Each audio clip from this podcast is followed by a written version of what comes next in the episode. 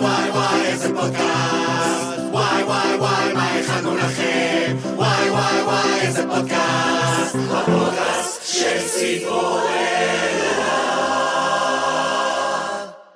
היי, hey, אנחנו ציפורלה, בדרך כלל אתם רגילים לראות אותנו על הבמה, או ברשת, או בטלוויזיה, ועכשיו אתם טכנית לא יכולים לראות אותנו, כי זה פודקאסט.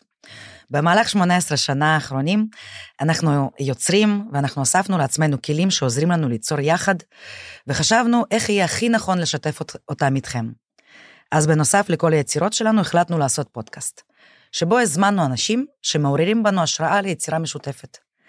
ויחד איתם ננסה לתת לכם כלים שאולי יעזרו לכם בבית, בעבודה, או בקבוצת הגלגולי בוץ שתמיד חלמתם לפתוח. אנחנו רגילים לומר לכבות טלפונים, אבל אל תעשו את זה, כי אז בעצם לא תוכלו לשמוע את הפודקאסט. אני תמרה קליינגון. אני גל פרידמן, ונמצא איתנו היום שי אהרון, שהוא המנהל המקצועי של הפועל ירושלים בכדורגל. ורגע לפני שכל אלה שעכשיו אומרים אני לא רוצה לשמוע דברים על כדורגל ואנחנו עוזבים את הפודקאסט אז חכו שנייה כי אני חושב שאנחנו מארחים היום מישהו שהוא חלק מאוד מרכזי בתופעה תרבותית אולי אחת החשובות שנעשו אה, בתרבות בכלל ובפרט בכדורגל בשנים האחרונות שזה בעצם קבוצה שמנוהלת על ידי האוהדים שלה. ו... חוץ מהרעיון היפה שהוא רעיון מאוד מאוד יפה שקורה ומנסה לקרות בעוד מקומות הדבר הזה גם מאוד מאוד מצליח אה, על אף הרבה נבואות שחורות. והסיבה שהיה חשוב לי לארח את שי זה קודם כל כי אנחנו מכירים מגיל תשע ביחד שיחקנו ביחד המון שנים אה, ורק מי שחלק ארבע פעמים בשבוע את אותו חדר הלבשה המון שעות המון נסיעות המון רגעים של שעמום. תחנות אוטובוס יותר תחנות אוטובוס מאשר חדרי הלבשה בתקופה. תחנות אוטובוס. אבל באמת הדבר המרכזי זה שאנחנו הולכים לדבר על איך עושים מהפכה בלי להתהפך בעצמך. שזה נראה לי הדבר. אבל לפני הכל, לפני הכל אנחנו שי? רוצים אה, חימום יצירתי. אה, בציפורלה אנחנו תמיד מתחילים את הפגישות שלנו בחימום. אז אה, גל יסביר את החוקים. אני אסביר לך, אנחנו משחקים איזה משחק, בוא נראה אם אתה זורם עליו או לא. המשחק קוראים לו שלושה דברים. לוקח לך שלושה דברים, שלושה דברים, שלושה דברים, ונותן לך נושא ואתה צריך להגיד הכי מהר שאתה יכול, שהשלושה דברים הראשונים שעולים לך לראש. אוקיי, נתחיל עם תמרה. כן, עשינו את זה עם פיני גרשון והוא היה מצוין. כן, פיני היה מעולה. זה נעליים גדולות. שלושה דברים, שלושה דברים שיש ברוסים. אה, תרבות, אה, סלט שובה, וקצת קומוניזם. יפה מאוד, ושלושה דברים, שלושה דברים. שיש בספורט. ווינריות, לוזריות ופוליטיקה. אה, שלושה דברים, שלושה דברים, עכשיו שי, שלושה דברים שיש בירושלים. וואו, נשמה, אה, ארכאיות ומוות איטי. וואו, ועוד אחד אחרון, תמרה שלושה דברים, שלושה דברים שיש בשחקנית. אמ, יופי פנימי, כישרון מוטיבציה. ויש אחרון לשי, שלושה דברים, שלושה דברים שהיית משנה בכדורגל. וואו, אה, תרבות, אה, מקצועיות, חשיבה לטווח ארוך. נייס, יופי, אז התחלנו, מעולה. אז לא טוב כמוכם, אבל בסדר. עזוב, אז אה, אני רוצה שנייה ללכת אחורה להתחלה. אנחנו נגיד שאני חשבתי הרבה על מה מה הולך לשאול אותך. כשאנחנו הקמנו את מה שהקמנו, הקמנו אותו גם מתוך איזושהי אנרגיה של התנגדות אה, למה שקורה, שיש את כשאתה צעיר הרבה פעמים, שבא לך לשבור את העולם. לטרוף את העולם. וגם מתוך הרצון ליצור אלטרנטיבה. ואני שואל אותך, מה גרם לך ולאנשים סביבך להקים את הפרויקט הזה שנקרא הפועל ירושלים קבוצת אוהדים. אמ, קודם כל אני חושב שראוי לציין זה לא המקום לתת קרדיטים זה בטח לא עולם של ספורט זה עולם קצת של יותר עומק ותרבות וברור לי איפה אנחנו נמצאים ואת הפלטפורמה אבל זה באמת הייתה איזושהי יוזמה של איש יקר אחד איש חזון שהוא כיום גם המנכ"ל בפועל שזה אדם בשם אורי שרצקי שהיה אה, עורך של שם המשחק לכל מי שאוהב עיתונות ספורט של פעם אני חושב אולי כן. העיתון ספורט הכי מוצלח בהיסטוריה של מדינת ישראל. אה, והוא היה עיתונאי ירושלמי מתוסכל מההתנהלות הכושלת והקלוקלת של הפועל ירושלים לאורך השנים. אה, ואליו הצטרפנו במשך הזמן אה, הרבה מאוד אנשים שהבינו שאם אנחנו רוצים לשנות את תרבות הפנאי בירושלים ואם אנחנו רוצים שבעתיד תהיה הפועל בירושלים עם כל הערכים שהיא מייצגת עם הליברליות עם האנטי גזענות עם דו קיום עם תפיסת הכדורגל כאיזושהי תרבות פנאי כאיזשהו משהו שנותן בסיס לקהילה יותר רחבה, אז זה הדבר היחידי שאפשר לעשות. וה... הזה והיוזמה הזאת והחלוציות הזאת של קבוצת אוהדים בעיר הכי מורכבת בעולם כמו ירושלים, זה משהו שעל פניו נידון לכישלון. אה, אני חושב שהאיכות של האנשים שהרכיבו את זה והדבקות שלהם במטרה של כולנו של הקהילה שלנו הראו בתקופה מאוד מאוד לא פשוטה את הכוח זה מתחבר מאוד לרוח של הימים האלה של כל מה שקורה במדינה אני חושב אבל שזה נתן איזושהי דחיפה לזה שוואלה אפשר לעשות שינוי גדול באמצעות שינוי בחלקת האלוהים הקטנה שלך וזה אני חושב שזה המסר הכי גדול שאנחנו יכולים להוציא היום מהספורט החוצה דרך ההצלחה הכל כך גדולה של של קטמון מועדון אוהדים ולימים הפועל ירושלים. מה היה הדבר הכי קשה בלהקים דבר כזה? אמ, ההתמודדות עם, ה... עם הציניות ועם הממסדיות שתמיד אומרת אי אפשר. Mm. עם הקושי הזה שתמיד אומר אי אפשר. גם היום עם השנים אנחנו מתמודדים היום זו שאלה שנשאלת קצת פחות באחד הפודקאסטים שעשיתי לפני שנה או שנתיים בכדורגל ציינתי שתמיד אומרים לנו מדברים איתנו על תקרת הזכוכית. אתם לא יכולים. אתם יכולים להגיע עד פה. אה לא אתם יכולים להגיע עד פה. אני לא אכנס למושגים של כדורגל אבל תמיד שמים לך איזשהו גבול שתקרת זכוכית לא עד ליגה לאומית לא ואני תמיד טוען וטענתי בעזרת חבר יקר שהסיפור שלנו הוא לא תקרת הזכוכית ואם היא תתנפץ או לא הסיפור שלנו זה רצפת הפלדה. והאם אנחנו מסוגלים לצקת איזשהו בסיס איתן לילדים שלנו לקהילה שאנחנו מייצגים למיעוט האמיץ שנשאר בירושלים הליברלית. ה...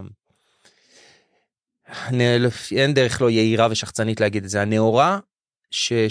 שתשאיר את הלפיד הזה דולק וזה משהו שבוער בכל אחד ואחד מאיתנו ואם אתם שואלים אותי זה בין היסוד ההצלחה. ואתה כן מרגיש שיש תקרת זכוכית או שאתה אף פעם לא מסתכל עליה? אה, אני אשקר אם אני לא אגיד שאני חושב שיש תקרת זכוכית.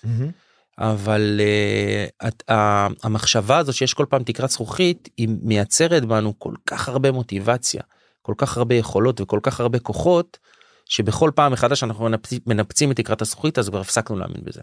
הפסקתם. אז אנחנו חושבים שאפשר להשיג הכל כן.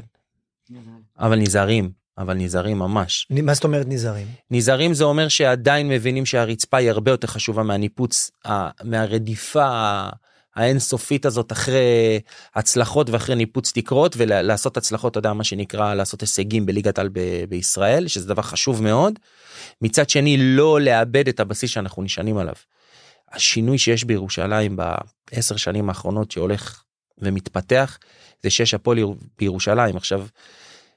לאנשים שאולי לא מזוהים כדורגל זה פחות ידבר. אתה אתה תוכל להבין אותי. מהימים שלנו של פעם מהימים שהיינו מסתובבים באוטובוס והיה על כל ילד של בית"ר יש ילד של הפועל פלוס מינוס. נכון. היה ואקום של שנים אתה כבר עזבת לתל אביב היה ואקום של שנים שלא היו חולצות אדומות בירושלים mm. שלא את הילדים האלה שהולכים עם התיק אתה זוכר את התיק הזה? כן. בתחנות אוטובוס ובבתי ספר ואני יכול לספר על הסיפור האישי שלי שאני לקחתי את ההחלטה להצטרף לזה לפני 12 13 14 שנה אני כבר לא זוכר 2010 זה היה אני חושב. אמ, זה היה לפני שהילדים שלי נולדו ממש עלה הגדולה שלי נולדה ועוד לפני שנולדו התאומים שלי יש לי תאומים בני 10 וחצי בנים וידעתי שאני עושה את זה כי אני רוצה שבסוף אנחנו הם, חיים באיזשהו עולם באבולוציה מתפתחת שאנחנו רוצים לילדים שלנו את מה שהיה לנו. אנחנו רוצים שיהיה להם את אותם דברים שיקבלו את אותם ערכים ורציתי שיהיה להם את המסגרת הזאת לא ידעתי אם ייקחו בחלק רציתי שהיא תהיה קיימת בירושלים ועל סביב הדבר הזה ועל הדבר הזה נשענו והובלנו את כל הקהילה הזאת לזה. זאת אומרת המטרה מבחינתי הכי נעלה שיש זה שרציתי שלילדים שלי יהיה את התרבות הזאת של להסתובב בירושלים עם חולצה של הפועל על כל מה שהיא מייצגת. והיום אנחנו נמצאים במצב שהוא על גבול האוטופי בהיבט הזה לפחות עם כל הפעילות הקהילתיות ובנים מעל 3,000 ילדים בירושלים בנים בנות חרדים ערבים יהודים דתיים כאילו שלובשים את החולצה הזאת כדורגל נשים שהלך והתפתח כאילו תחת הקורת גג שלנו שהוא הוא אמירה בכל מקום בעולם אבל בירושלים זה הרבה יותר מרק אמירה. אמ, חד משמעי. וזה וזה אני שמח שיש לי את ההזדמנות הזאת לדבר על זה אני מרגיש כמו ספק פסיכולוג כי זה משהו שאנחנו אף פעם לא אומרים לעצמנו. שמה? אנחנו לא באמת חיים את ההצלחות. נכון. אנחנו חיים כל הזמן את האתגרים הבאים. כל הזמן יש mm. דאגות כל הזמן כבר אני חושב על העונה הבאה ואנחנו חושבים מתכננים את התקציבים של העונה הבאה ורואים את המצוקות ואת הבעיות ואף פעם אנחנו לא עוצרים וזה דבר עצוב.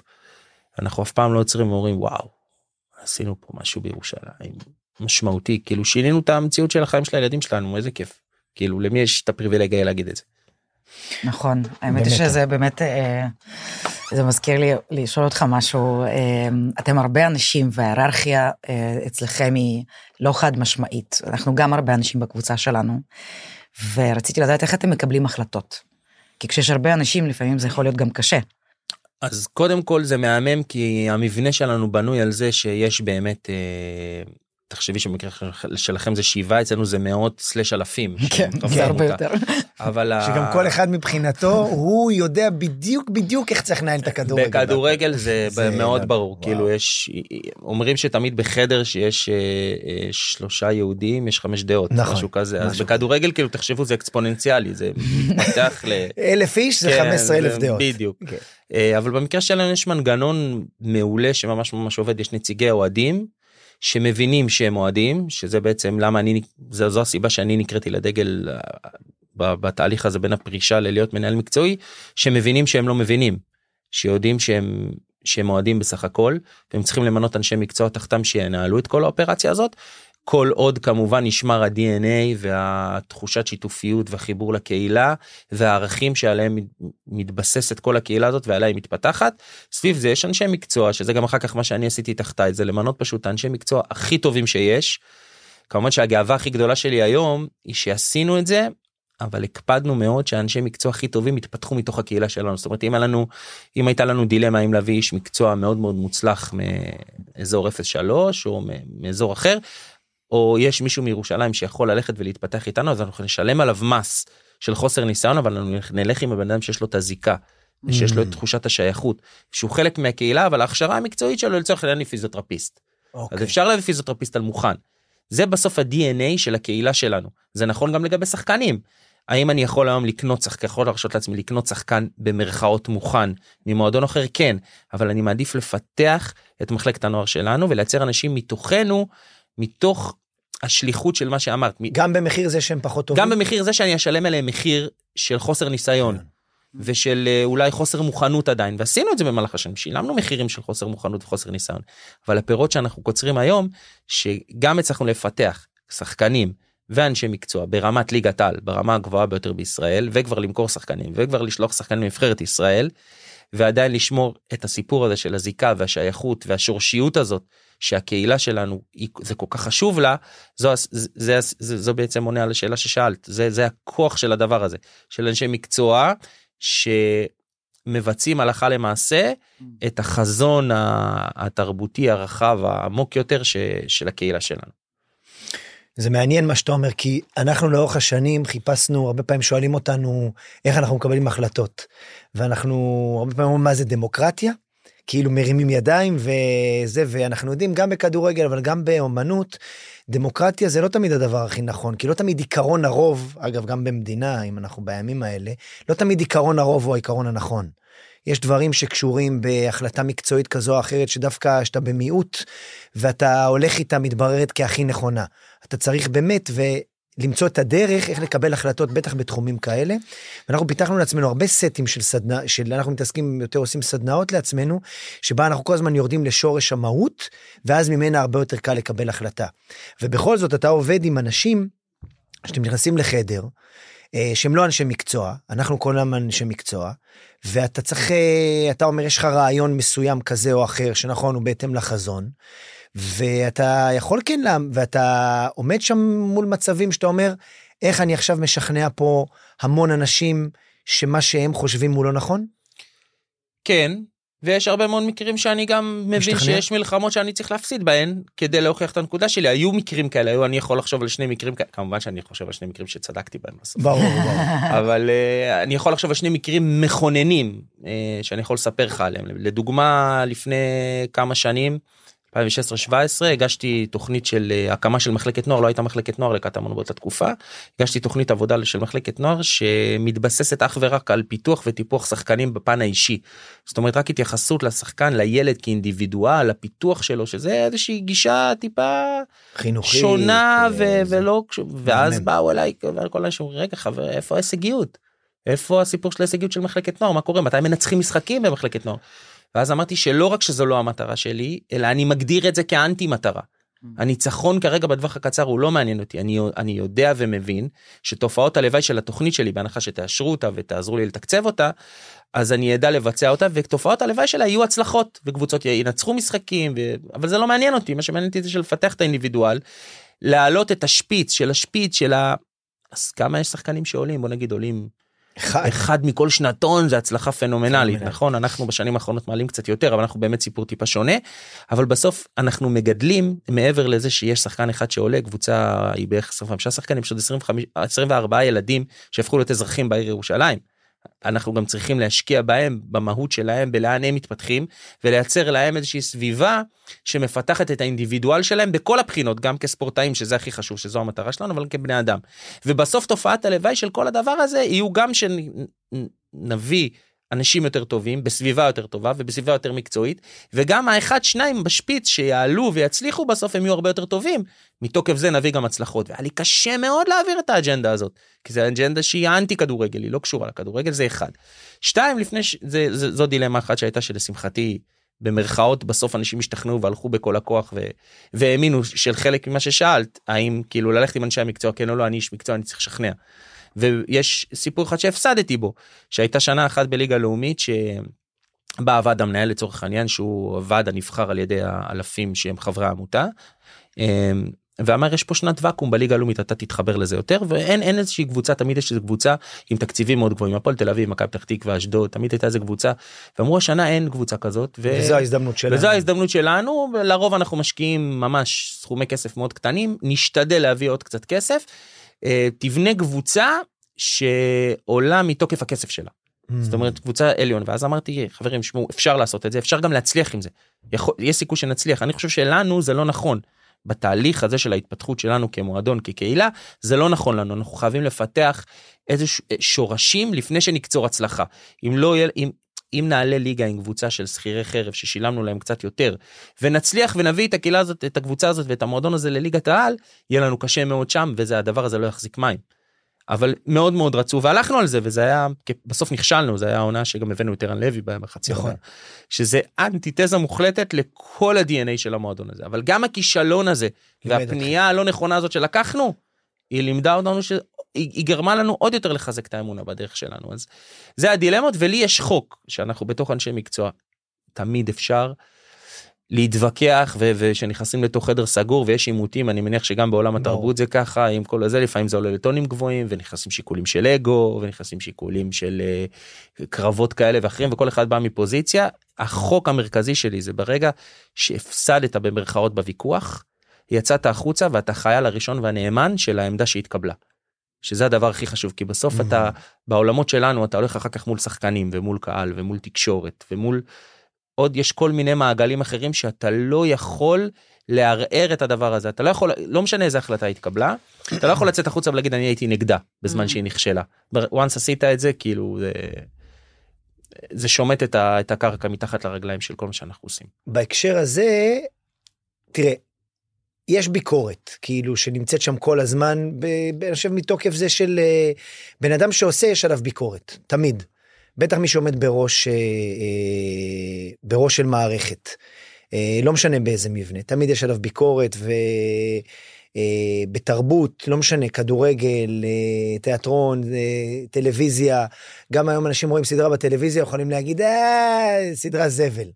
כאילו, הם לא יודעים, ישב כותב בבית, לא שבע מעניין. שנים, עבד, זה, יצא לו אולי לא טוב, אבל הוא ניסה באמת בכל הלב שלו, אני לא מכיר מישהו שלא. אנחנו חווינו בקורונה.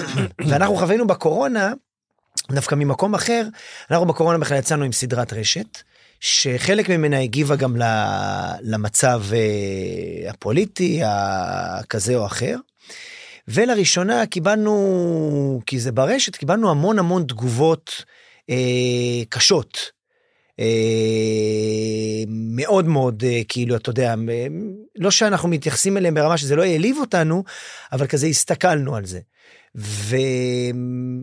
והתמודדנו עם, ה- כאילו היינו צריכים להתמודד פתאום עם ביקורת רעה, ארסית, אה, שלאו דווקא קשורה בדיון מקצועי עמוק, כמו שדיברנו עד עכשיו. ואני שואל אותך, איך אתה מתמודד עם ביקורת כזאת? ואני לא חושב שביקורת לא נוגעת, ביקורת תמיד נוגעת. אה, וואו, זה... קודם כל ברור שהיא נוגעת. כן. אבל עם השנים אין לי אין לי דרך לה, להסביר עד כמה זה לא רלוונטי בלי לגעת באלף קלישאות. עכשיו אתה יודע קלישאות זה בסוף הן נכונות כי הן הוכיחו את עצמם לאורך נכון. השנים. אני אתן רק דוגמה אחת שהייתי שחקן הייתה לנו עונה אחת כשחקן בהפועל ירושלים אה, שלא הפקעתי עד איזה מחזור 20. אה, והייתי החלוץ המוביל של הקבוצה והקפטן והכל ויצאה איזה כותרת בעיתונות המקומית שפעם עוד הייתה זה טרום עידן האינטרנט. היא הייתה כאילו אתה יודע כותרת אז בעיתון ירושלים שכולם רואים אתה יודע הופכים אותה מהעמוד האחורי תמונה שלי יושב על הדשא שתי רגליים שתי ידיים על הראש ולא מוצא את הרשת ושלושה עמודים של כתישה. ואני זוכר את אשתי שהייתה אז חברה שלי אפילו אני מדבר על 20 שנה אחורה בוכה בבוקר ואז אמרתי לה עזבי שתי אז תראה איזה תמונה יפה. אבל דווקא, אה, אתה יודע, אנחנו נפגשנו... רגע, אבל- לא, אבל- אבל על זה אני... אה, כי אנחנו נפגשנו לפני איזה שנה, יצאנו לשחק באיזה טורניר ביחד. למה להזכיר את זה? לא, בדיוק. היה לנו טורניר לא טוב. והסתובבת שם, וזה טורניר של אה, אוהדי הפועל ירושלים, וניגש אליך איזה בחור, שבוא נגיד, הוא לא הבחור הכי אדיב בעולם, ואמר לך ביקורת, כאילו, אנחנו מקבלים את זה ברשת, בפנים. כאילו אמר לך, למה ש... לא משנה, אפילו אני לא למה שחררתם את השחקן הזה והזה? מה אתה זה? בדיבור שהוא אמור, כאילו בדיבור מאוד מאוד, נקרא לזה מעט אלים. והסתכלתי על זה מהצד, אני עוד אומר לחבר שיושב איתי, תסתכל איך הוא ניגש אליו, זה כאילו טיפה כבוד גם לבן. ואתה בשקט, ברוגע, אומר לו, תשמע, עשינו את מה שיכולנו כדי שיישאר, זה לא התאים, היה לי את הבחור שיחות אישיות. וזהו, והוא, מרוב שענית לו בצורה כל כך ישירה, וזה, הסתכלתי על זה, זה ממש עשה לי כזה, אמרתי, וואו, איזה מגניב כאילו שאתה מצליח לענות אז ככה. אני, אני אגיד לך מה העניין אם, אם לא ניגע בקלישאות כן הדבר העמוק המהותי היחידי שאני יכול להגיד לך כן. זה כשיש ביקורת אמ, פיתחתי יכולת עם, עם השנים ועם החיים שלי זה לנקות את המוזיקה. לרוב המוזיקה והטונים והניואנסים הם אלה שמכריעים שלוקחים אותנו לאגו ואז מכניסים אותנו לאיזושהי לעומתיות על הביקורת. לפעמים אם תנקה את הפוזיציה ואת האינטרסים ואת הרעל ואת ההרס ואת השיח התרבותי שיש במדינת ישראל לרוב בטח ובטח בספורט אבל בהרבה מאוד תחומים ותזקק רק את הביקורת ותקשיב רק לביקורת ותחשוב שהיא נאמרה לצורך העניין על ידי הבן אדם שהכי אוהב אותך בעולם. לפעמים גם האנשים האלימים ביותר והנוראים ביותר אפשר ללמוד אם אתה יודע לנקות את הסגנון.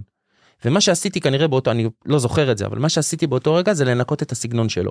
ברגע שעניתי לו בשקט, יכולתי גם להקשיב לביקורת שלו, אני גם יכול ללמוד מביקורת שלו, אנחנו לא... אף אחד מאיתנו שיושב באיזושהי עמד- עמדה של החלטות, הוא לא חושב שהוא המציא את הכל והתורה אצלו בידיים והוא יודע את הכל.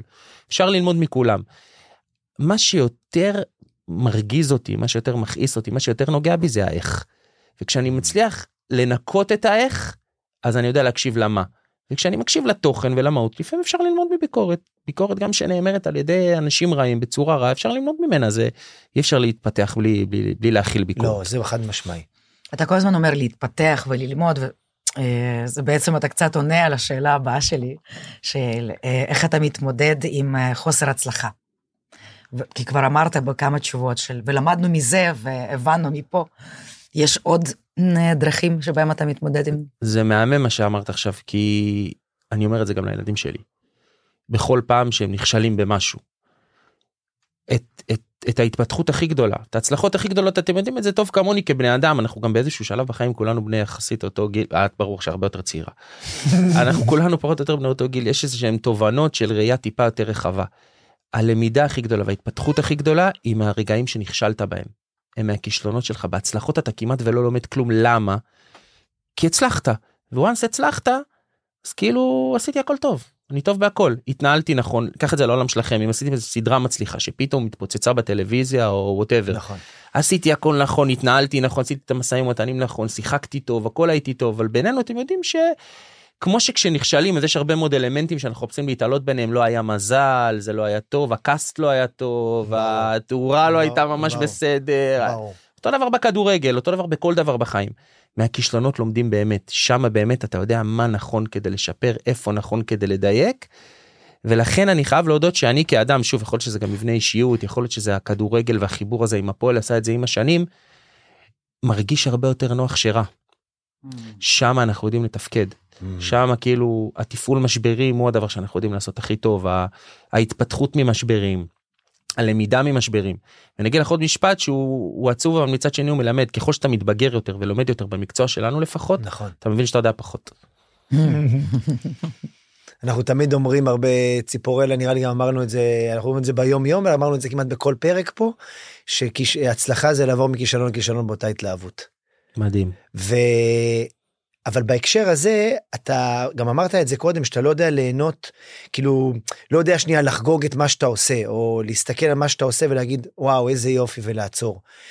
אתה לא חושב שזה חלק מתסביך או נקרא לזה אפילו מחלה של הרבה הרבה דברים שמתפתחים שלפעמים זה מה שעוצר אותם שהם לא יודעים כאילו לעבוד מתוך היש לעבוד מתוך זה שלא רק כל הזמן לפתור משברים, אלא מתוך זה שאני אני כבר הגעתי לאיזה מקום, פיתחתי את זה מאוד מאוד יפה, עכשיו על הפיתוח הזה, אני כבר יכול להמשיך ל, ל, לפרחים. בלי הפחד הקיומי. בלי הפחד הקיומי. אתה לא חושב שזה כאילו משהו שחשוב שיקרה? אני בטוח שזה השלב הבא בהתפתחות שלנו כמועדון. אני עכשיו, זה מדהים שאתה שואל את זה, כי אני בדיוק עכשיו בעיצומה של כתיבת תוכנית חדשה לחמש שנים הבאות אנחנו משתדלים לעבוד בתוכניות חמש שנתיות עם חזון חדש. ובקיץ האחרון זה מדהים כי בקיץ האחרון נשארנו בליגה. איזושהי הנחת נכון. רווחה כזאת והמועדון שלנו המשיך להיפתח ובאתי למנהל מחלקת הנוער שלנו גם בחור שצמח מתוכנו ליאור חוג'ה אני בטוח שאתה מכיר כן. ואמרתי לו תקשיב התוכנית שעשינו לפני כמה שנים היא מיצתה את עצמה. זה השלב לעבור אם היינו כל החיים אם היינו כל החיים במקום של יש הפועל אין הפועל לא יודעים. קודם כל מחפשים את הקיימות קודם כל מחפשים את האחיזה הזאת. אז היינו שם והבאנו את הדבר הזה יש הפועל ואז עברנו לשלב של היציבות. רגע בוא נוודא שזה כאן כל הזמן שזה קיים. סבבה? בוא, בוא נבנה את התשתית הזאת את הקרקע. ועכשיו אנחנו בדיוק השלב הזה שעובר מהיציבות להישגיות. וגם אותו צריך ללמוד ולעשות ואתה צודק. אנחנו בדיוק בשלב הזה בהתפתחות שלנו כמועדון וכקהילה. ולדעת ולהכיל גם הצלחות ולדעת גם לכוון להצלחות ולהתחיל ליהנות מהפרחים בלי לדאוג ל, ל, לקרקע את הקרקע כבר עשינו. נכון ואני חושב שהסכנה אנחנו אני גם שואל את עצמי בתקופה הזאת לגבינו את השאלה הזאת אני חושב שמה שמפחיד בשלב הזה שאם אתה נופל בו אתה נופל מהרבה יותר גבוה. והמכה היא הרבה יותר כואבת. לכן אני אמשיך גם אני. עם התסביך והמילה תסביך היא כאילו סופר מדויקת כי זה נכון, נכון. זה תסביך. ואני אמשיך להיות הבן אדם לשמחתי גם השותף שלי ביום יום אורי שרצקי המנכ"ל הוא גם איש כזה עוד אפילו הוא כמוני על סטרואידים כאילו. אז שנינו נמשיך להיות האנשים שמשלמים מחיר ולא נהנים במרכאות או לא במרכאות ואחראים על הרצפה. וניתן לאחרים כאילו להתפרע וליהנות מהפרחים. אבל שוב זה כבר אתה יודע זה, זה באמת לספת פסיכולוג. זה, אבל זה מבחירה שזה יפה. זה אני אגיד לך יותר מזה לא מבחירה מה שעצוב זה שזה הרבה יותר מהנה אותי זאת אומרת זה הרבה יותר מספק אותי לעשות את זה מאשר ליהנות מהפרחים שזה זו גם שאלה.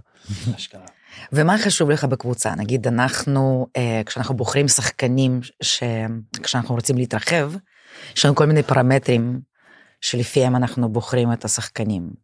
אישיות, כישרון, יצירתיות. מדהים. ומאיזה פרמטרים אתה... מדהים כאילו הממשקים שיש כאילו תמיד בין העולמות שאתה נכון. מחבר ספורט לא משנה אתה מחבר ספורט עם פוליטיקה אתה רואה מלא ממשקים אתה מחבר ספורט עם תיאטרון מלא ממשקים כאילו זה ממש ככה. גם אנחנו הבנו שיש פרופיל אישיותי מרכזי שמתאים לנו זאת אומרת יכול מאוד להיות שתיצור משהו באדמה מסוימת בקרקע מסוימת ותעבור ממש מטרים ממנה תעשה את אותם את אותן פעולות וזה לא יצליח והבנו לקח לנו שנים להבין מה המרקם האישיותי של האנשים שיכולים לעבוד אצלנו. אז זה באמת אחד זה הסיפור הזה של הערכים והאידיאלים וה, והאישיות המקצוענית שלוקחים את המקצוע הזה ברצינות שהם מקצוענים. שתיים זה שהם אוהבים מאוד מאוד להתאמן ושלוש, זה, ושלוש זה שניתן להשפיע עליהם. זאת אומרת שהם קואוצ'בול מה שנקרא כן שאפשר לפתח אותם שזה הכוח הכי גדול שלנו כמועדון אנחנו יודעים לקחת הם, שחקן כדורגל במצב מסוים בקריירה שלו ואנחנו יודעים להביא אותו לגרסה הכי טובה של עצמו. זה הייחודיות של המועדון שלנו, זה מה שאנחנו יודעים לעשות ולכן שחקנים שאנחנו בוחרים חייבים להתאים לפרופיל הזה. גם השחקנים אגב גם העובדים.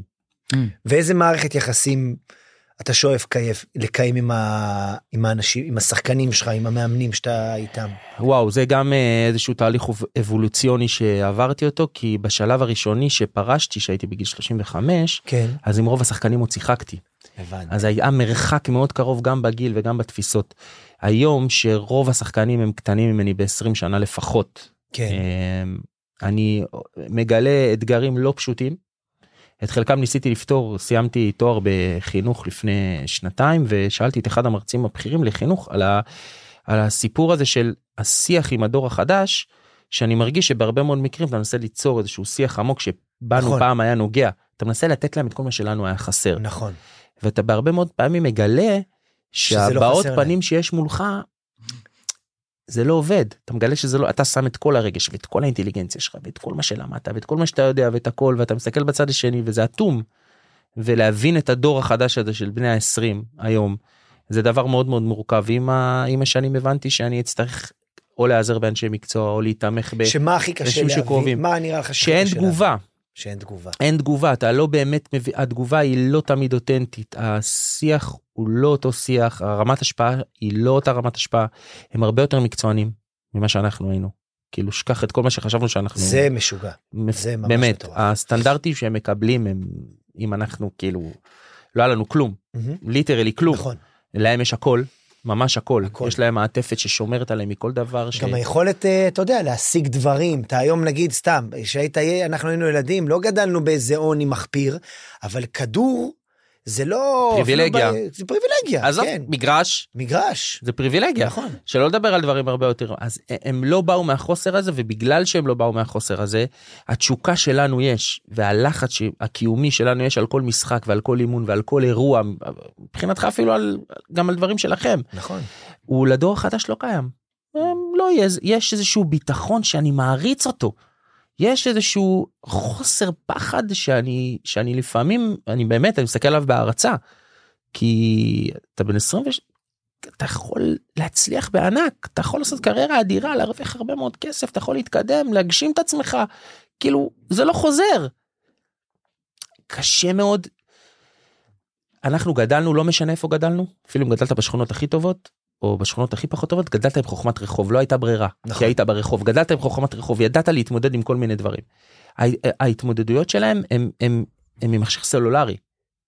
וכששאלתי לדוגמה איך אני לא רואה הבאות למה כן. אני לא רואה הבאות אז הסבירו לי שרוב האינטראקציות של הדור החדש שם זה עם המכשיר הסלולרי ושם אתה לא צריך הבאות נכון. כי הצד השני לרוב לא רואה אותך עם, עם נכון. כאילו איזושהי שיחה זה לא זה לא זה לא אינטראקציה כזאת או אינטראקציות שלנו היו של לבוא לשכונה של להיות ביחד של לקבוע מהיום למחר בארבע. אתה מרגיש, אני כאילו מרגיש אה, עם, עם דור אה, מתחתנו, שהחוסן הנפשי, שהח, שהחוסן הנפשי הוא, גם דיברתי על זה קצת, אה, שאלתי את זה את פיני גרשון, שהוא גם יצא לו לאמן נגיד שלוש דורות. אה, אפילו, כאילו של זה. ושאלתי אותו גם, ואני שואל גם אותך, כי הרבה פעמים אני חווה שנגיד בקשיים ומשברים, שאנחנו הרבה פעמים מאוד מאומנים איך להתנהל בתוכם, אה, וה... ומאומנים להתנהל בתוכם עם אה, אנרגיה מסוימת, עם אנרגיה של אה, רעל בעיניים, ואה, וזה וזה וזה. כשאתה מנסה להנחיל להם הרבה פעמים את האנרגיה הזאת, אתה נתקל בצד השני באנשים שאו נשברים מזה מולך, או לא מסוגלים להתמודד עם זה כמו שאתה רגיל להתמודד עם זה. הם כאילו, יש בהם איזה משהו, פן באישיות שהוא הוא יותר, אה, אני מזהה את זה הוא אולי יותר חלש, יותר שברירי, אבל זה יכול להיות שזה שיפוטי וזה יכול להיות שזה פשוט מה שהם, והם הולכים להתמודד עם זה אחרת. אתה מזהה את זה? קודם כל תודה כי שמת פה במילים משהו שאני מספר לעצמי כבר הרבה מאוד זמן ולא לא ידעתי לדייק את זה לעצמי. אתה אומר אנחנו מתמודדים עם סיטואציות כאלה אנחנו מאומנים כן, אנחנו לא באמת מאומנים נכון. זה פשוט טבוע בך נכון. מתוקף החיים שלך אף פעם לא חש... זה לא אימון ש... נכון, שלקחת נכון. והיית מודע אליו נכון. זאת הסיטואציה שגדלת אליה לכן פיתחת את החוסן הנפשי ואת היכולת להתמודד עם זה ומבחינתך זה דיפולט מכאן זה מתחיל. הילדים האחרים הילדים שאנחנו מגדלים הם ילדים הרבה יותר פריבילגיים. יש להם הרבה יותר, אנחנו פחות נותנים להם הם רולקסים. להתמודד. כן, סוג של. הילדים שלנו, הרבה פעמים אשתי ואני מדברים על זה, אנחנו, יש להם כמעט אפס התמודדויות ביום יום, את הכל אנחנו פותרים להם. או אנחנו פותרים להם, או הקדמה, או האפשרויות. זאת אומרת, זה בעולם של אפשרויות, ומתוך זה צריך ללמוד איך לפתח את החוסן הזה שאתה מדבר עליו, למצוא כלים אחרים. לנו יש כלים, אני שונא את המונח ארגז כלים, אבל. כן. לנו יש כלים שהתאימו לתקופה ההיא. אנחנו צריכים להבין, גם אנחנו, ולעשות איזושהי התפתחות במוח, ולנסות להבין ולפתח הם, תורות חדשות לעידן הזה, כי התורה שלנו לא עובדת. זה לא נכון. עובד על זה. הם, נכון. הם גדלו עם, עם שורשים אחרים, ולכן, אני אומר לך, אני לא, אין לי את התשובה לזה. ברור. אבל אתה אומר את זה באיזושהי נימה ביקורתית כלפי הדור הזה, ואני אומר לך, לא. הנימה הביקורתית היא עלינו. אם אנחנו לא מצליחים להשפיע עליהם, נכון. אנחנו אשמים. זה לא שהם מקולקלים. זה אנחנו לא, לא, זה מצליחים כ, כמדריכים, כמבוגר האחראי בתוך הסיטואציה, אנחנו צריכים למצוא את השפה אליהם. ומה אתה עושה נגיד כדי אה, לשנות דינמיקה בקבוצה? נגיד, בחרת שחקנים, אתם רצים כבר מזה זמן, ואתה רואה שהתקבעה איזושהי דינמיקה, יש לך איך לנער את זה? כן, אה? יש הרבה מאוד דרכים לנ- לנער דינמיקה. אני חייב להגיד שגם אנחנו כארגון פחות מאמינים בזה. יש את פפ שאמר שאם התוכנית שלך לא עובדת והדרך שלך לא עובדת, אל תזנח אותה ותעבור לדרך אחרת, אלא תעמיק בה, תלמד יותר טוב, תשפר אותה ותמשיך בה. ואנחנו מאוד מאמינים בדרך הזאת. אנחנו מאוד מאוד מאמינים בדרך שלנו כמועדון ובדרך של הפיתוח שחקנים וטיפוח שחקנים ואיך שאנחנו מתייחסים למקצוע של הכדורגל בכלל ואם איזושהי דינמיקה לא עובדת אז צריך להעמיק בתוכנית ולהפוך אותה ליותר טובה. ברור שלפעמים העולם הוא לא כזה מושלם ולא אוטופי ויש רגעים שצריך איזשהו ניעור. לשמחתי הרב במשך השנים הייתי צריך לעשות את זה מעט מאוד פעמים אבל לרוב זה קלישאתי לחלוטין זה לרוב אה, קצת צעקני.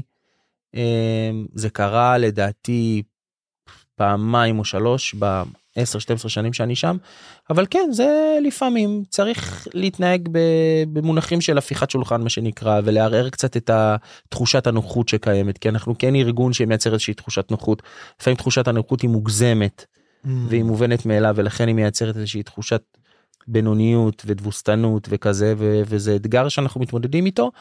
אה, בהרבה מאוד מקרים מערערים נקודתי.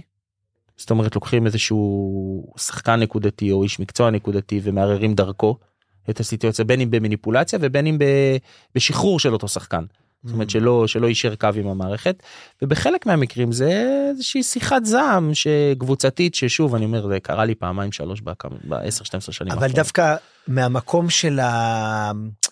כאילו דיברת על יציאה מאזור הנוחות, אנחנו נגיד עובדים הרבה זמן יחד, ואנחנו כל הזמן כדי אה, לשכלל את עצמנו וכדי דווקא אה, לפעמים לצאת ולחזור לדרך שאנחנו מאוד מאמינים בה, אנחנו יוצרים לעצמנו חוויות שהן מוציאות אותנו מאזור הנוחות.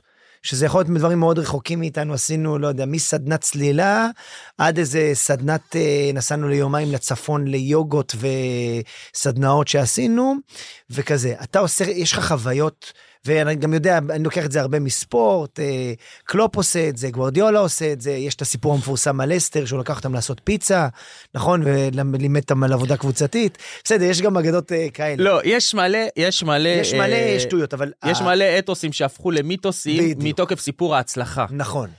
יש מלא שהלכו אה, לעשות פיצה וירדו ליגה. בדיוק אז אף אחד לא מספר את אלה נכון. שעשו את הסדנאות האלה והתרסקו לאט עכשיו מה שכן אני יכול להגיד אה, שבכדורגל שלנו של פעם אם אתה זוכר ברגע שהיו ה- היציאות מהשגרה או כאלה היו או להחליף מזוזות או קברי צדיקים נכון. או ללכת לכותל, נכון. כאילו זה היה הסיפור. מה שאנחנו משתדלים עכשיו לעשות זה פחות אירועים נקודתיים כאלה, אלא שוב, זה מעייף, זה מייגע, אני יודע, כאלה אנחנו, אלא לעשות תהליכים כאלה שמשפיעים לאורך זמן. למשל, התוכנית הבאה שלנו זה תוכנית כישורי חיים לשחקנים שלנו. לעשות להם סדנאות אה, על בסיס מתי שהם רוצים פעמיים שלוש בשבוע הם יכולים לבוא הם יכולים לא לבוא סדנה על שוק ההון ועוד סדנה אני אשמח למשל אם תבוא לעשות סדנה על תיאטרון.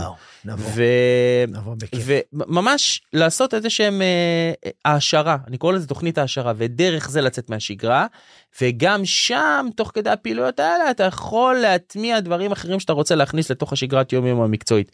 הכדורגל הוא כל כך אינטנסיבי הוא אני לא מגביל את זה חלילה לתיאטרון לא, לא, אבל ברור. בכל שבוע יש משחק שהוא עולם ומלואו הוא שונה בתכלית, ובניגוד לעולמות שאתם חיים בו, יש בו מתנגד. הוא לא נכון. תלוי רק בך, אתם תלויים לרוב בעצמכם. איך נכון. קמתם בבוקר, איך, איך אה, התפתחתם, מה עשיתם, שיננתם, כן. אה, קמתם טוב, ה vibe טוב. פה אנחנו יכולים לעשות את הכל טוב ולהיכשל. אם אתם תעשו הכל טוב לרוב אתם תצליחו ולכן הספורט הוא קצת יותר tricky מכל העולמות האחרים. זה אולי העולם היחידי שבו אתה יכול לעשות הכל נכון מהמם. ברמת הכל ולא להצליח ולהפסיד בסוף.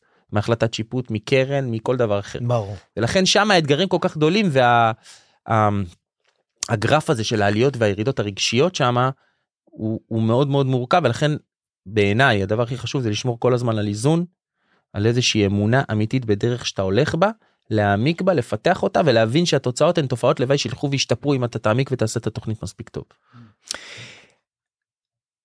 אני, יש רגע אה, שהסתכלתי עליו, שזה ממש אחד הרגעים אה, הכי חזקים, אנשים לא יבינו למה, שהיו לי במג, במגרש כדורגל, זה שראיתי שכשיורדים למחצית, אמרתי לך את זה גם בטלפון, אז אה, אני לא ראיתי את זה באף קבוצה, אולי, אה, ואני רואה הרבה משחקים.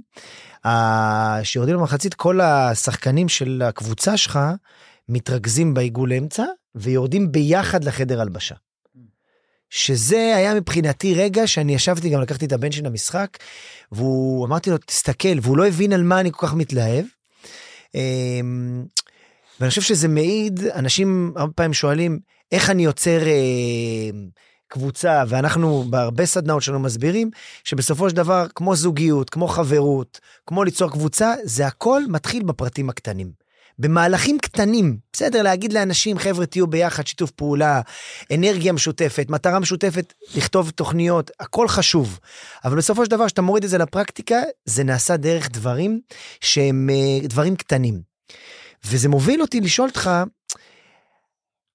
אנחנו נגיד, יש לנו דבר שהוא נורא חשוב אצלנו, ואנחנו, זה שזה לייצר כל הזמן אווירה חיובית בתוך העבודה, גם אם אנחנו מתעסקים או גם אם אנחנו מדברים, כמו שעשינו בתחילת הפודקאסט, והולכים לדבר על דברים רציניים, או יותר מורכבים, או יותר קשים, או אני לא יודע כאלה, או, או משחק נורא חשוב, לחץ, כל הזמן, גם אנחנו, אתם בטח כל הזמן נמצאים כל הזמן בלחץ.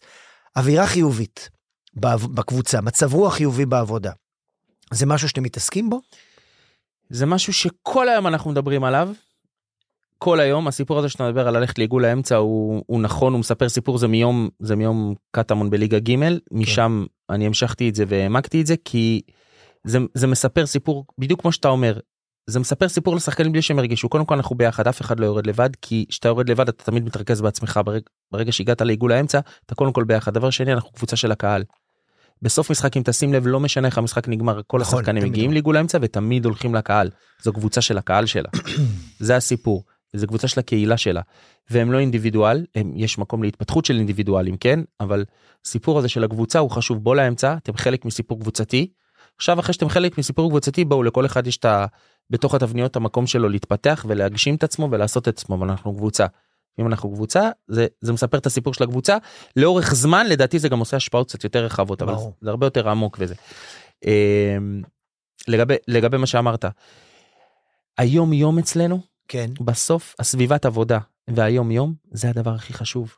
הישגים, הישג גדול שאתה מגיע אליו, הצלח, אה, עליית ליגה, הישארות בליגה, זכייה בגביע, זכייה באליפות. קחו לעצמכם את הרגע פיק בקריירה שלכם. אבל קחו לעצמכם אותו, ואני אגיד, אספר לך עוד סיפור על הדרבי השנה. אה, שנייה אחרי הפיק הזה, תתחברו רגע, כן. מה היה לכם הכי הרבה? אני יודע מה היה לי. תחושת ריקנות. אשכרה. שנייה אחרי הפיק, שנייה אחרי הרגע השיא בקריירה שלך, לא יודע איפה הוא היה. השנייה אחר כך היא תחושת ריקנות, וזה מה שקרה לי השנה אחרי הדרבי.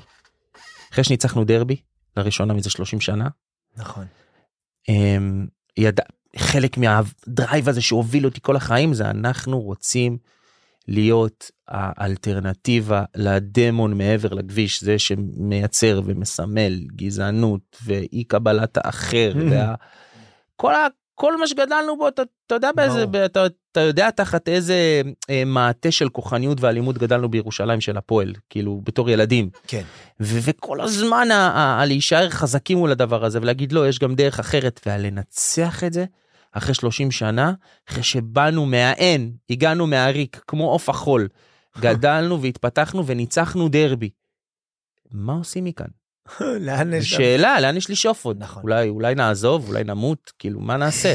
נכון. לאן נלך? אז ה- האתגר הוא באמת, בכוונה אני מדבר על פיקים מוצלחים, יש גם פיקים פחות, אבל האתגר הוא של ליהנות מהיום-יום, להעמיק מהיום-יום, שהחוויה ושהסביבת עבודה תהיה בכל יום הכי מקצועית שיש, הכי תובענית שיש, הכי דורשנית שיש, אבל היא תהיה גם כזאת שמאפשרת ונותנת לכולם להתבטא. נכון, אנחנו בתוך קבוצה, אנחנו מייצגים קבוצה, אבל אם לא נפתח את האינדיבידואל וניתן לו את המקומות להתפתח בו, יהיה קשה מאוד להצליח כקבוצה. וזה אחד האתגרים הכי גדולים, זה מה שאתה מדבר עליו, כי הרבה מאוד מקרים הוא גורם ל... ואנחנו, זאת אחת המחלות שלנו, זה שהוא גורם לאיזושהי תחושת נוחות. Mm. שזה הדיסוננס שאנחנו מתמודדים איתו. תראה, אני חושב שדיברת על זה קודם, על עניין של אה, כסף, כאילו קבוצה צנועה, אין הרבה כסף, יש הרבה כסף, אבל גם בתחום שאנחנו מתעסקים בו, וגם אני חושב שכמעט בכל תחום, אולי חוץ מבועת ההייטק, אמ, אין מספיק כסף.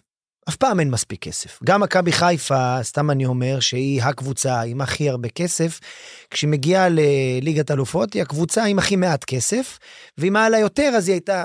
וכל הזמן יש את התחושה שאם היה לך יותר, אה, יכלת לעשות עוד. כשאנחנו עושים סרטון ב-100 אלף שקל, למה לא 200? שיש 200, למה לא 400? שיש 400, למה לא... וכולי וכולי. מגבלה של כסף היא תמיד נמצאת שם על השולחן. ואני רוצה לשאול אותך, איך אתה בוחר על מה להוציא את הכסף אה, כשהוא לא הרבה, כשאין הרבה ממנו? זה מדהים מה שאתה אומר, כי זה מצד אחד סיפור ההצלחה של המועדון הזה, ומצד שני הוא גם האתגר הכי גדול שלנו לעתיד, כי הרבה מאוד פעמים אני אומר, שזה שהצלחנו בזה עד היום, לא בהכרח אומר שנמשיך להצליח בזה, זה קשה מאוד לייצר איזשהו מוצר שהערך שלו הוא הרבה יותר גדול מההשקעה שלו. זה משהו שאתה כל הזמן אומר, איך אני אמשיך להצליח את הדבר, איך אני אמשיך להפיק, לצורך העניין, אם נלך רגע לעולמות של מספרים, איך אני אצליח להפיק 15 מיליון שקל מ-10 מיליון? איך? זה קשה בכל פעם לעשות את זה. אני רוצה להגיד שפיצחנו את זה, אבל אני לא באמת מאמין בזה. אני כן יכול להגיד לך שההבנה מתוך זה, זה השקעה באנשים. כי האנשים הם הדבר היחידי שיכול להפוך את ה-value per money ל... לכזה ש... שיצמצם את הפערים הכלכליים, הוא אף פעם לא יסגור עליהם. אנחנו ב... במבנה הנוכחי שלנו כנראה ולא ניקח אליפות, לא נהיה, לא נהיה הלסטר של ליגת העל. כן. אבל אנחנו כן, כמו שאתה רואה, יכולים להיות שם במאבק על הפלייאוף העליון. כאילו אם אתה לוקח את המספרים של ששת הקבוצות הראשונות, שוב, נשארו שלושה מחזורים לסוף העונה והלוואי ונהיה שם, אבל אם אתה תיקח את המספרים של שלושת, ששת הקבוצות הראשונות ואותנו, את חמשת הראשונות ואותנו, זה, זה מצחיק. נכון. אנחנו ביפר רחוקים משם. הכוח שלנו הוא האנשים, הוא ההשקעה באנש, איך באנשים, אתם משקיעים באנשים? בהון האנושי. בזה שאנחנו הולכים איתם דרך ארוכה מאוד, שאנחנו מפתחים אותנו מתוכנו. ברגע שאנחנו מפתחים בן אדם מתוכנו, העלות הכספית ש... ש... שכרוכה בזה היא הרבה יותר נמוכה לצורך העניין. בעולם הכדורגל זה ככה, אם אתה מפתח שחקן ממחלקת הנוער שלך, באופן טבעי הוא גדל אצלך, כדי לצאת ממך הוא צריך לשלם הרבה מאוד כסף, לכן אתה משקיע בו, משלם לו סכום שהוא הרבה פחות ממה שתעשה אם תביא מישהו מבחוץ, אתה משלם עליו מחיר, אבל אתה מגדל ומפתח אותו. אותו דבר עם אנשי צוות. במקום להביא אנשי צוות מוכנים, אנחנו משקיעים בפיתוח שלהם. אנחנו מלמדים אותם, אנחנו חונכים אותם, אנחנו נותנים להם את האפשרות לטעות. אמ, אנחנו מוציאים אותם להשתלמויות כאלה ואחרות בכל מיני תחומים, בתחומים של אימון ושל פיזיותרפיה ושל ניהול אמ, ושל אימון כושר. זו הדרך, להביא את האנשים מתוך הקהילה שלך, יש להם את האלמנט הזה של המחויבות ושל הזיקה למקום, ועד שהם מתפתחים, הסיפור הקלאסי כרגע שיש לנו הוא גוני נאור, השחקן שמכרנו כן. למכבי חיפה, שחקן שגדל אצלנו, שהתפתח אצלנו, נתנו לו את ההזדמנות, הוא ב- בימים, ש... בימים שאף אחד לא, לא האמין בו, נכון. העלות של ההשקעה בו היא הייתה מאוד מאוד קטנה, כי לקחנו שחקן מליגה שנייה בנוער ובעצם נתנו לו להוביל קבוצה בליגת העל, הוא עשה את זה בהצלחה. פרץ ופרח קדימה, המועדון קיבל עליו הרבה מאוד כסף, שעכשיו השאלה מה עושים, זה גם הפעם הראשונה נכון. שאנחנו צריכים להתמודד מה עושים עם כסף כסף. שנכנס. איך לחלק אותו. איך נכון. לחלק אותו, האם לק- האם לקחת עכשיו את הכסף הזה, בדיוק, האם לקחת אותו עכשיו ולעשות כמו שאמרת סרטונים ב-400 אלף במקום ב-200 שרצית, או האם להכניס חזרה לתוך מחלקת הנוער להפוך ולהשקיע אותה. להרבה יותר טובה ולדאוג שהשלושה שיבואו אחריו יהיו שווים 8 מיליון ולא 2 מיליון. ואז להמשיך ולגדול ככה. זאת שאלה, זאת שאלה שאנחנו דנים. כן, באמת יש שזה בדיוק אה, מה שרציתי לשאול אותך, העתיד, אתה כל הזמן אומר, ומה בעתיד נגיד עכשיו? מה החלום? נגיד, כשח- כדורגל זה חלום, ויש גם מציאות, וכשחלום פוגש מציאות, מה קורה? אה, אתם פוגשים אותי ב... בתקופה שהשאלה הזאת נשאלת כי את החלום הגשמנו. Mm. אה, אפשר להוציא, זה יהיה מעניין, אפשר להוציא ציטוטים שלי מלפני עשר שנים אחרי משחק מזיע, הרבה יותר צעיר, הרבה יותר רזה, מזיע ואומר החלום, קבוצה אחת מאוחדת בעיר ירושלים שתהווה אלטרנטיבה בליגת העל. יפה. אנחנו שם, Mm. מה הלאה? כן. מה החלום הבא? אז את החלום הגשמנו. יש הפועל ירושלים, היא חזקה, היא מורכבת באמת מפסיפס אנושי מדהים, היא מייצגת קהילה מאוד מאוד גדולה ורחבה ומשמעותית בירושלים, שבעיניי עדיין מחזיקה את הלפיד בוער, ויש לזה חשיבות גדולה מאוד במציאות שאנחנו חיים בה. אה, ועכשיו השאלה כארגון ספורט תחרותי, מה החלום הבא? אני עוד לא יודע להגיד. אנחנו בדיוק בשלבים, בחודשים כאלה, בשנה כזאת, שאנחנו שואלים את עצמנו את השאלה הזאת, אה, ונכנסות נכנסות פה גם הדילמות שאת הצגת, של אוקיי, מה, מה הלאה, איך, איך פורצים קדימה, מה עושים, עולם של הישגיות ושל הצלחה, ו... האם זה שם, האם אנחנו מוכנים לזה, האם צריכים להביא משאבים כלכליים פורצי דרך לשם זה. זאת שאלה, זאת שאלה מעניינת, אבל... אה, אבל איך אשתי אמרה לי לפני איזה חודשיים שלושה אמרה לי תגיד לי כמה אנשים יכולים להגיד שהם הגשימו את החלום המקצועי שלהם? נכון. אז אה, אני עוד לא נהנה מזה אבל עכשיו תראה, כמעט לסיום אני רוצה לשתף אותך כאילו ב- במחשבה שאני מסתובב איתה המון זמן. אתה מדבר המון, המון על אה, שינוי ה-DNA, שהקבוצה, הצלחת לשנות בה את ה-DNA, שאני חושב שזו שאלה שבכל תחום אנשים שואלים אותה אין ספור פעמים.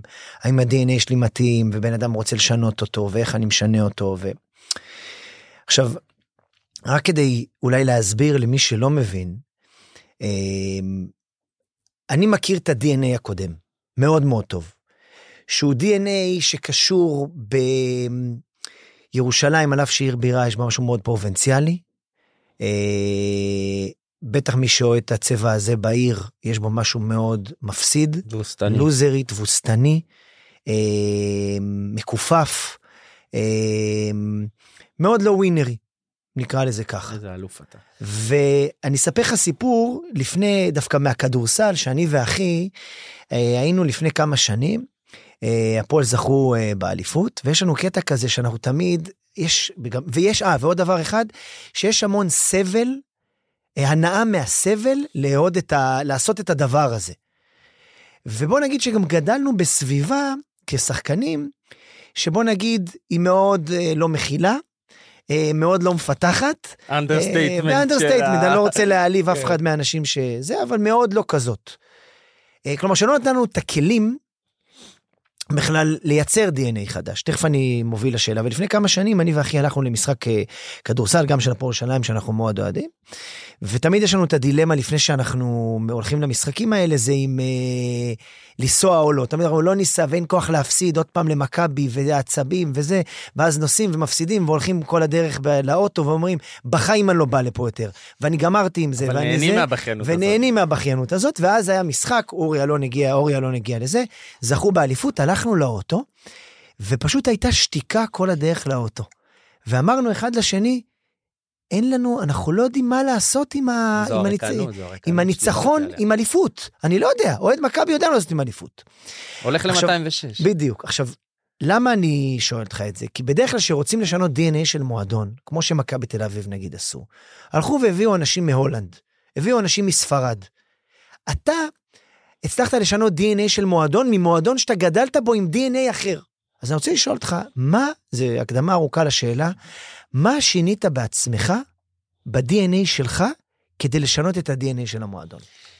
קודם כל DNA זה דבר שאי אפשר לשנות. DNA הוא DNA. אמ, הוסללנו ל-DNA מסוים, כן. אה, הוכוונו לשם, בזמן שרובנו המכריע, ואפילו אם אני אחזיר אותך גל לגיל 12 ו-13 ו-14 קרו שם דברים שידענו בתור ילדים שהם שהם לא לא. יכולים לקרות. שהם לא בסדר. הם לא יכולים לקרות. נכון. ולכן ה-DNA שלנו לא היה כזה. מה שקטמון יצרה כן. זו הזדמנות אה, שלא קרתה. ה-DNA שונה מעצם ההקמה מחדש. כי אחרת אתה לא יכול לקחת DNA, אתה לא יכול לשנות DNA.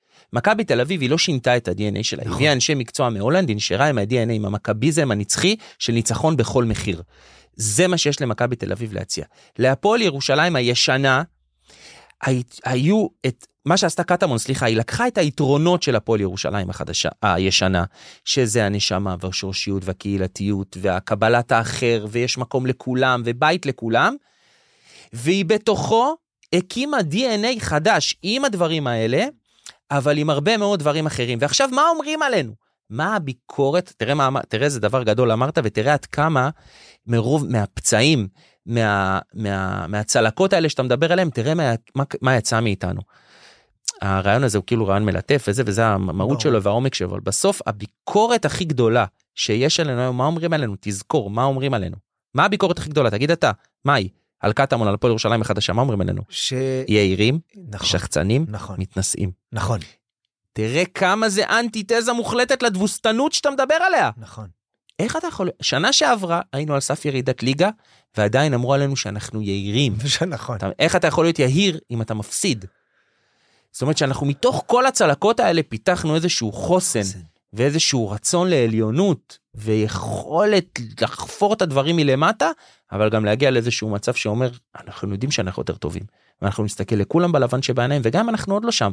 וגם אנחנו הפועל ירושלים הקטנה, אז אנחנו כן, אנחנו נקרא תיגר על הגדולות, ואנחנו ננסה לנצח אותן, ואנחנו נתיימר ונתנהל כאילו אנחנו יותר גדולים ממה שאנחנו. כי כל ה vibe הזה וכל מה שאנחנו עושים, בסוף אנחנו מייצגים קהילה מאוד מאוד קטנה, גל. זה נכון. עצוב לי להגיד. היא קהילה קטנה, היא מאוד איכותית, היא מאוד מוצלחת, היא מאוד בועטת, היא מאוד נושכת, היא עם ערכים ואידיאלים סופר חשובים. אבל אין לה את העוצמות של בית"ר ירושלים, של מכבי תל אביב, של הפועל תל אביב, אין לה את זה. ואנחנו חייבים להיות מודעים לזה. זה חלק מהדבר הזה, ולכן בגלל שאנחנו כל כך קטנים, איך יכול שאנחנו תופסים נפח כל כך גדול? אבל זה בא בדיוק מהמקומות שאתה אומר, בדיוק מהתחושה הזאת של הדרך לאוטו. לא רוצים את התחושה הזאת יותר. אבל באישי נגיד, האם זיהית שאתה צריך לשנות אצלך משהו, כמו שאמרת שבנית עוד DNA לצד הדברים הטובים שהיו ב-DNA הקודם, מה אצלך זיהית והיית צריך לפתח כנגד? אני חושב שזה כמו שאמרתי לגל, אני ברמה האישית אה, גדלתי, התחנכתי כבן בכור, כשחקן שתמיד הצליח ובא לו דברים בקלות, אתה זוכר, הייתי משחק תמיד עם שנתון מעליי. לי ברמה האישית היה את זה, היה לי יותר קל, זה היה לי המקום הטבעי, לי היה קשה עם ה... לי היה קשה מאוד עם ה... עם הרגעים האלה של ההפסדים וקבלת ההפסד, אתה זוכר כמה הייתי צועק, וכמה, ברור. בהתנהגויות כאילו קיצוניות שלא מוכנות לקבל את זה, לא מוכנות לקבל אה, שמפסידים או שלא מוסרים או שלא עושים דברים מוצלחים, כאילו לפעמים אפילו ברמה לא נעימה. אני, אני זוכר את זה כנער, אז uh, לי מאוד היה קל, ושוב אני אומר, גדלנו עם התובנה הזאת שאנחנו יודעים שקורה כאן משהו לא טוב. תמיד ידענו שאם אם, אם נהיה שם יום אחד, נעשה את זה אחרת, וננסה לעשות את זה אחרת. יודע. אנחנו עוברים לשלב השאלות המהירות, זה מה שנקרא משחקים בנגיעה. שואלים אותך מהר, אתה עונה מהר. אתה מוכן? חופשי. יאללה. אוקיי, מתחילים. האמירה הכי חכמה שאבא שלך אה, אמר לך. בכל פעם שאתה תהיה למטה, אני אדאג להרים אותך הכי גבוה שאני יכול. בכל פעם שאתה תהיה למעלה, אני אדאג להסביר לך שלא שותים מים מהעננים. האמירה הכי מטומטמת שאמרת. אה. וואו, אין לי כזאת, אני אחשוב, אני לא יודע. אין בעיה, אבל אוקיי. בטוח שאמרתי, יפה. בטוח. הבדיחה הכי מצחיקה ששמעת. וואי, איזה חלש אני בדברים האלה. הבדיחה הכי מצחיקה אז לא מצחיקה. סתם בדיחה. מה הבדיחה הכי? אין לי. אוקיי. מתנצל. עברנו. הרגע הכי עצוב בחיים שלך. אה, רעננה 2003, משחק ה... משחק שלא הצלחנו לעלות, זה היה רגע משבר מכונן בחיים שלי, כזה שלא התגברתי עליו. הרגע הכי שמח בחיים שלך.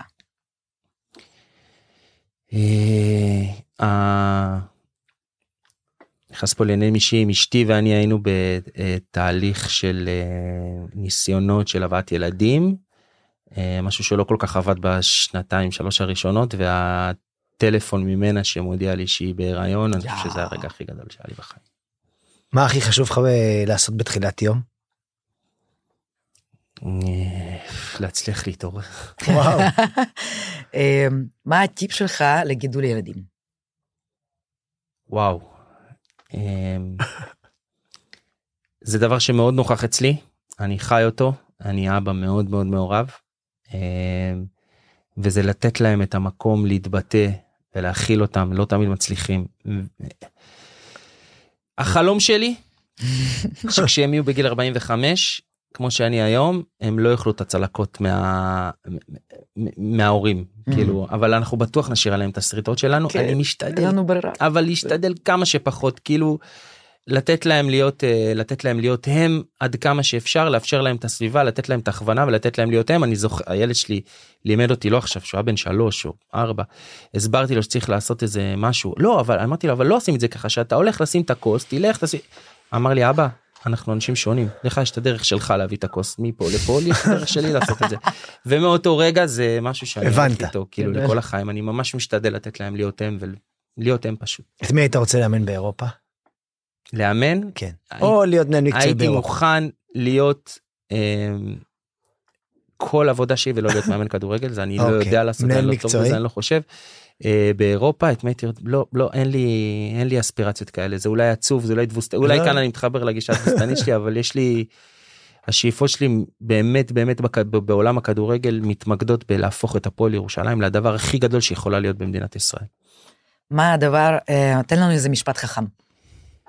ששמעת אי פעם. תן משפט אחד חכם. אמ, אני יכול להגיד אני יכול להגיד לכם אותו. סליחה שאני עושה את זה הכנת לנו אה, מבעוד מועד. לא לא לא הכנתי אבל היה לי אותו. היה לי אותו ואני לא מוצא אותו. אמ, ככה במילים לא, לא, שלך. תציב מטרה תבנה תוכנית תהיה בפוקוס תעבוד קשה תצליח תישאר צנוע. נייס. משפט אחד מטומטם? שאתה רוצה להגיד לנו? קשה לי בדברים המטומטמים. אה, אין לי אין לי משפטים מטומטמים. נייס. שי, היה לנו ממש ממש ממש, כיף. תודה. למדנו תודה, המון, תודה רק- רבה אני רבה. באמת, קודם כל תודה על ההזדמנות. אה, רציתי כל הזמן, אה, חשבתי לעצמי מתי אני עושה את הדבר הזה, האם בתחילת הפוד או בסוף הפוד, אבל אני חייב להגיד לך משהו ברמה האישית. אנחנו 30 שנה מכירים. נכון.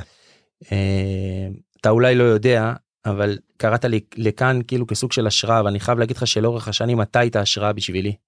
ובהרבה מאוד מקרים אתה השראה עבור הילדים שלי, ואני אסביר גם למה. אה, ואני מדבר רק על, ההתפ... רק על, על השנים שהעברנו ביחד בתוך קבוצת כדורגל, אני זוכר אותך כנער צעיר מאוד. אם אני לא טועה, תקן אותי אם אני טועה, אני כמעט בטוח מתמודד עם מחלה לא פשוטה. נכון. אה, ואחר כך אה, עושה שגרת יום של כדורגלן הכי מקצוען שראיתי בחיים שלי, הכי מקצוען, באמת, ועברתי הכל בכדורגל. הילד שהכי משקיע והכי מנסה ובא לכל אימון, בחיים לא מפספס אימון. אם אני לא טועה, לא שיחקת כמעט בכלל נכון. ברוב המשחקים. ובכל יום מחדש הדבקות שלך במטרה אמ, והאמונה שלך בעצמך והאופן שבו באת כל יום מחדש והיית השחקן שהכי משקיע והכי מנסה והכי תורם והכי חיובי. הייתה לך השפעה אדירה על הילדות שלי. אמ, אני נותן אותך כדוגמה אתה לא יודע אנחנו לא, לא דיברנו על זה אף פעם ואתה ואני נכון. מדברים מעת לעת אבל הרבה מאוד פעמים הילד שלי היום התחיל את הקריירה שלו ככדורגלן בגיל 10 אני נותן רק אותך כדוגמה לא את רונלדו ולא את מסי ולא. אף אחד אחר. אני מספר על הילד הזה שהיה איתי בילדים ולא שיחק בכלל ובכל יום בא והיה הגרסה הכי טובה של עצמו. אחי, אומר לך את זה בכנות בחיים לא אמרתי לך את זה נכון. השראה אדירה יאו. סיפור. ו, ובעיניי ה... לא לא ראיתי אותך הרבה מאוד שנים לא ידעתי אפילו מה אתה עושה אבל זה שאתה סיפור הצלחה בתחום שלך לא מפתיע אותי אני חושב שאם היית הולך לרפואה או לעריכת דין או לכל דבר אחר בחיים היית מצליח באותה מידה. אני מתרגש שאני מספר את זה והיית דמות מאוד מאוד משמעותית בילדות שלי שלימדה אותי הרבה ותודה על זה. יאו, תודה שי. תודה שי. איזה מילים. זה כיף. וואו, ריגשת? אה, אז אנחנו נפרדים משי כן. ועוברים לפינה היצירתית. כן. היום אנחנו מארחים יזם בינלאומי ומקדמים את הספר שהוא כתב.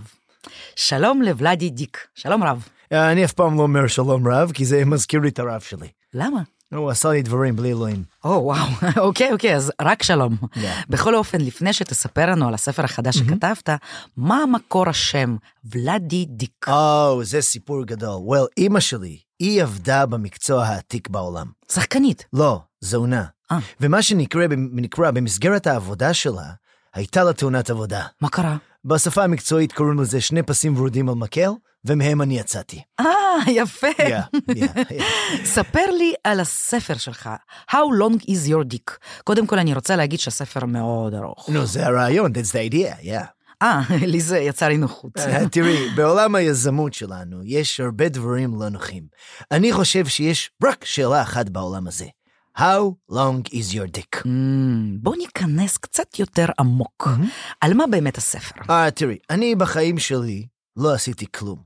ודווקא בגלל זה, לאנשים יותר קל ללמוד ממני. אני קראתי את הספר שלך, ובאמת לא למדתי כלום ממנו. נו, אז את רואה, אני עשיתי את שלי. את רוצה חתימה? כן, כן, בוא תחתום כאן, כאן וכאן. מעולה, זה ערבות. אוי. בכל זאת, אה, מה הטיפ שאתה נותן למאזינים? אה, תראי, אני wake up every morning, הולך למראה, מסתכל and roar uh, like אריה. מה? נו, אה, איך אומרים את זה? אה, גונחת. לא, השני. אה, שואגת. כן, כן, שואגת, כן. רור, שואגת, yeah. נו, אז בואי, try, תעשי את זה. עכשיו? כן. ראר? אה, much more? ראר. a bit more? ראר. yeah, כל בוקר 21 יום ואת הופכת לשור. אה? או וואו, זה מוזיקה. היא נכנסת ומסמלת לי שהגיע הסוף. אה, וואו. כן, תודה לוולאדי דיק. אני יעל פוסי כהן, תודה למי שהגיע עד פה, ניפגש אה, לא משנה איפה. טה טה דה דם. תודה לתמרה קליינגון. תודה לגל פרידמן. תודה לאולין, תודה לכל מי שהקשיב ומקשיב, ואם אהבתם את הפודקאסט הזה, אל תתביישו לשתף את זה עם מי שעומד לפניכם בשווארמה. ניפגש בעוד פודקאסטים, ביי. ביי.